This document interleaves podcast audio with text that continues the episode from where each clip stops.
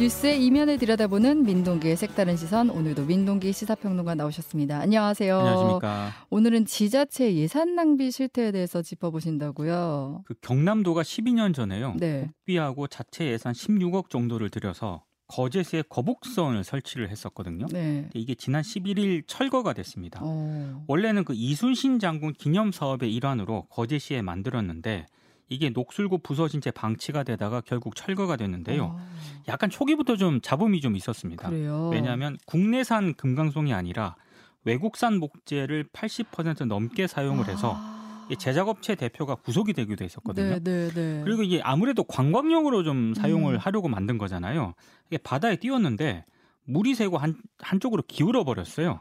그래서 이제 이거는 관광용으로 못 쓰겠다라고 판단을 해서 육지에다가 이제 전시를 했는데 아, 결국에는 태풍 등의 선체가 파손이 돼서 방치가 된 겁니다. 아.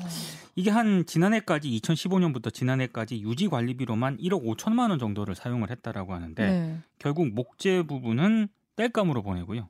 철근은 고물상에 팔기로 결정이 됐습니다. 16억 원을 들여서 설치한 거북선이 그 한순간에 폐자재들이 돼버렸네요. 좀 약간 허무하긴 하죠. 네. 이게 아마 비슷한 사례들이 다른 지자체에도 적지 않을 것 같아가지고요. 음. 도대체 문제가 뭔지 오늘 좀 짚어보겠습니다. 말씀하신 대로 뭐 경남도 거북선 얘기를 했지만 비슷한 예산 낭비 사례들이 많을 것 같아요. 이 내용을 올- 언론들이 많이 보도를 했거든요. 네. 보도를 하면서 다른 사례들을 막 이렇게 좀 소개를 음, 했더라고요. 네. 어, 몇 가지만 소개를 해드리면 강원도 원주시 같은 경우에는요. 중앙선의 폐철로를 활용을 해가지고 네. 테마 관광 열차를 운행하겠다. 음. 이제 이런 방침을 세웠고 네네. 지난해 5월에 54억 정도를 들여서 열차를 구매를 했습니다. 네. 근데 정작 열차가 달려야 할 중앙선 폐철로 매입 있지 않습니까? 네. 이걸 안 했다라고 합니다. 아니 그러니까- 페트롤로를 활용하려는 건 뭔가 그 환경적인 의미도 있고 뭔가 의미가 있었을 것 같은데 정작 페트롤로는 없다는 거예요 그러니까 뭔가 지금. 계획을 세웠던 것 같긴, 같긴 한데 네. 소유권이 국가철도공단에 있거든요. 아. 근데 행정 절차를 마무리 짓질 못했다고 해요. 네. 원주시는 아직도 페트롤로 구입을 매입을 하지 못해가지고요.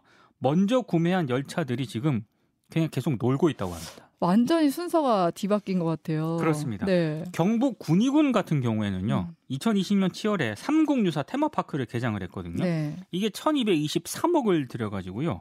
삼국 유사에 나오는 소재로 놀이공원을 만든 겁니다. 와, 1223억이면 어마어마하네요. 굉장히 큰 투자를 한 건데 네. 근데 문제는 개장 첫 해부터 3년 동안 매출액이 25억 정도였는데 운영비가 49억이 들어갔다고 합니다. 그럼 적자가 너무 큰 거 아닌가요? 어, 굉장히 큰 거죠. 네. 일단 엄청난 투자를 했는데 운영비도 못 뽑고 있다는 그런 얘기니까 네. 상당히 문제가 심각한 거고요. 음. 그리고 부산 기장군에는 524억 정도를 들여서 만든 정관 아쿠아 드림파크라는 게 있거든요. 네. 27개 레인을 가진 수영장 등을 자랑을 하면서 지난해 음. 6월에 개장을 했습니다. 네. 근데 개장 두 달 만에 곳곳에서 하자가 발생을 했고 아이고.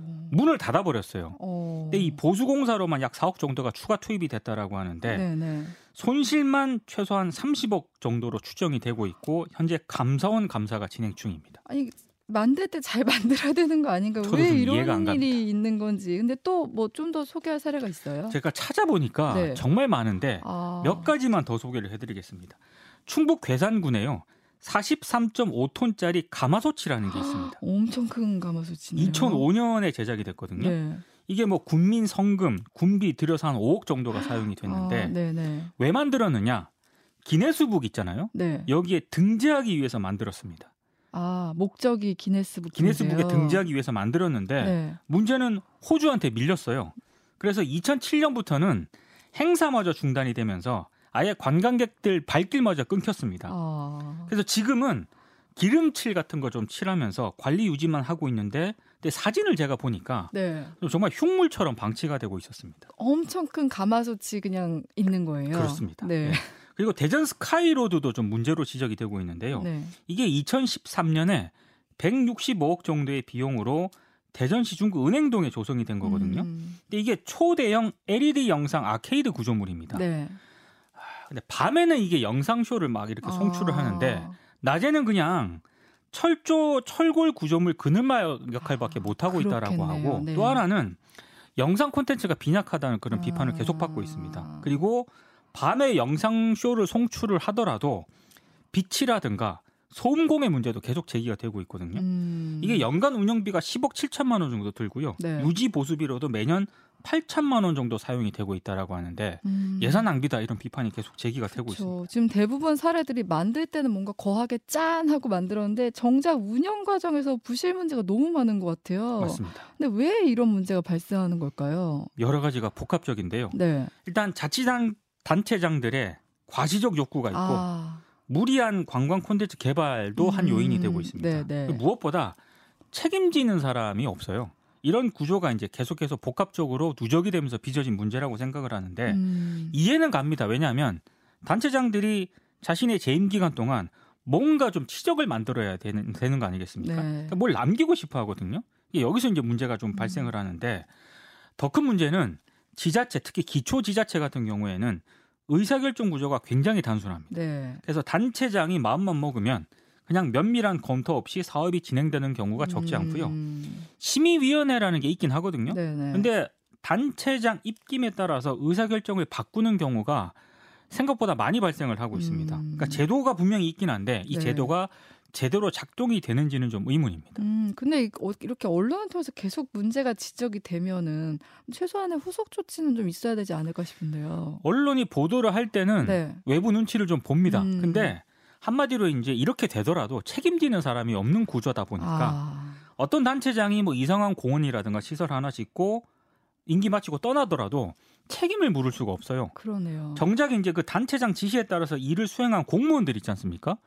이 공무원들에게 또 책임을 묻는 것도 어려운 일 아니겠습니까? 그렇죠. 예. 예. 그래서 시간이 지나면 또 주민들도 이제 기억에서 잊혀지기 때문에 음. 아무래도 이런 행태가 계속 반복될 수밖에 없고 음. 이러다 보니까 아예 자치단체장들이 눈치 자체를 보지 않게 되는 그런 음. 구조가 고착이 된 것 같습니다. 근데 어떻게 보면 이런 자치단체장을 감시하라고 지자체, 뭐 자치구의 시의회, 구의회 등이 있는 거잖아요. 네. 네. 오히려 예산 낭비의 주모, 주범으로 지목되는 사례가 종종 있습니다. 음. 그러니까 왜 이, 런 뉴스 많이 보셨을 텐데 지역 의원들이 관광성 해외 출장을 갔다. 음, 그래서 뭐 봤죠. 세금을 낭비하고 있다. 네, 이런 네, 네. 리포트 많이 보시지 않았습니까? 네, 네, 네. 근데 이런 사례들이 지역 의회도 적지 않게 발견이 되고 음, 있습니다. 그러니까 이런 일들이 뭐 대다수 지자체에서 발생하고 있는 건 어떤 구조적인 문제가 있는 건가요? 구조적인 문제가 있는 것 같습니다. 어. 특히 이제 지자체만 또 일방적으로 탓할 수도 없는 상황인 네네. 것 같은데요. 어.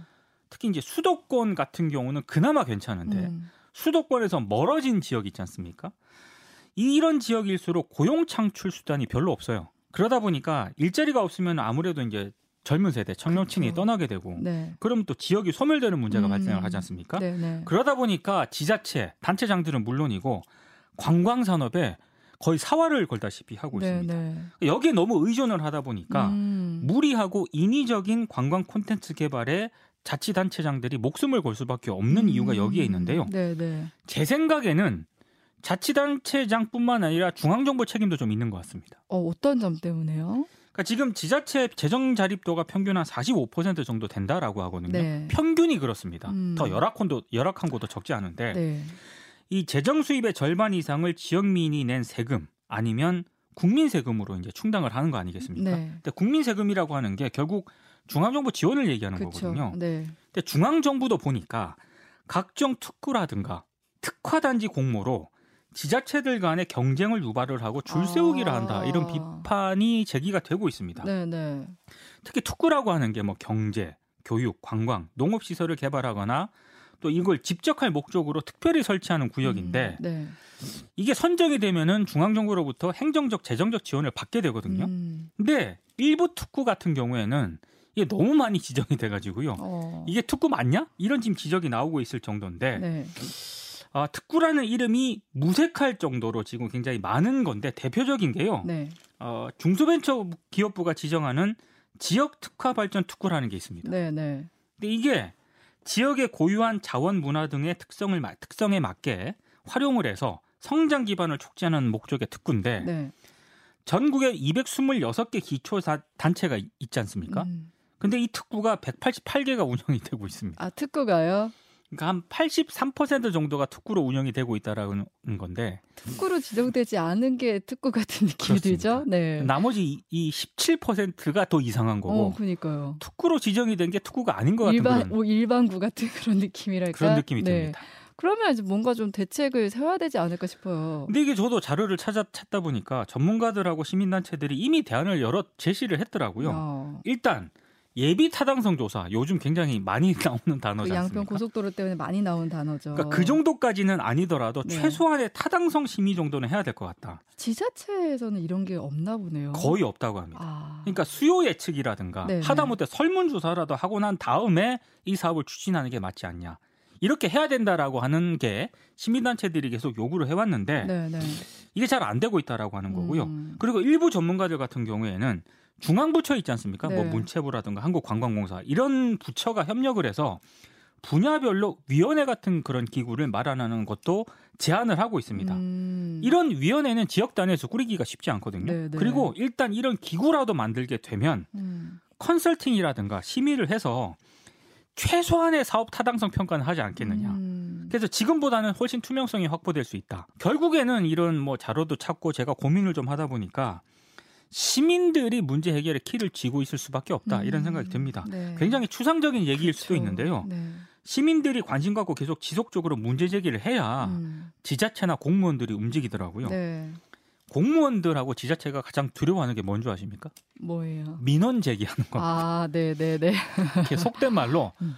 한 시민들 같이 뜻을 같이 하는 시민들 한 10명 정도만 모아 가지고 네. 해당 지자체의 사업 문제점에 대해서 민원을 제기만 하더라도 음. 이게 결과에 영향을 미칠 수도 있다는 그런 우스갯소리마저 나오거든요. 음, 네, 네. 그러니까 내가 속한 지역 예산이 허투루 쓰이지 않도록 결국에는 내가 직접 감시하는 그런 태도를 가지는 게 가장 중요할 것 같다는 음. 생각이 듭니다. 그러니까 진짜 이게 국민 혈세로 지자체들 지자체장들 업적으로 생색내는 데 활용되고 있는데 네. 이 부분에 대해서는 철저한 감시가 필요해 보입니다. 맞습니다. 네. 지금까지 민동기의 색다른 시선 민동기 시사평론가였습니다. 고맙습니다. 고맙습니다.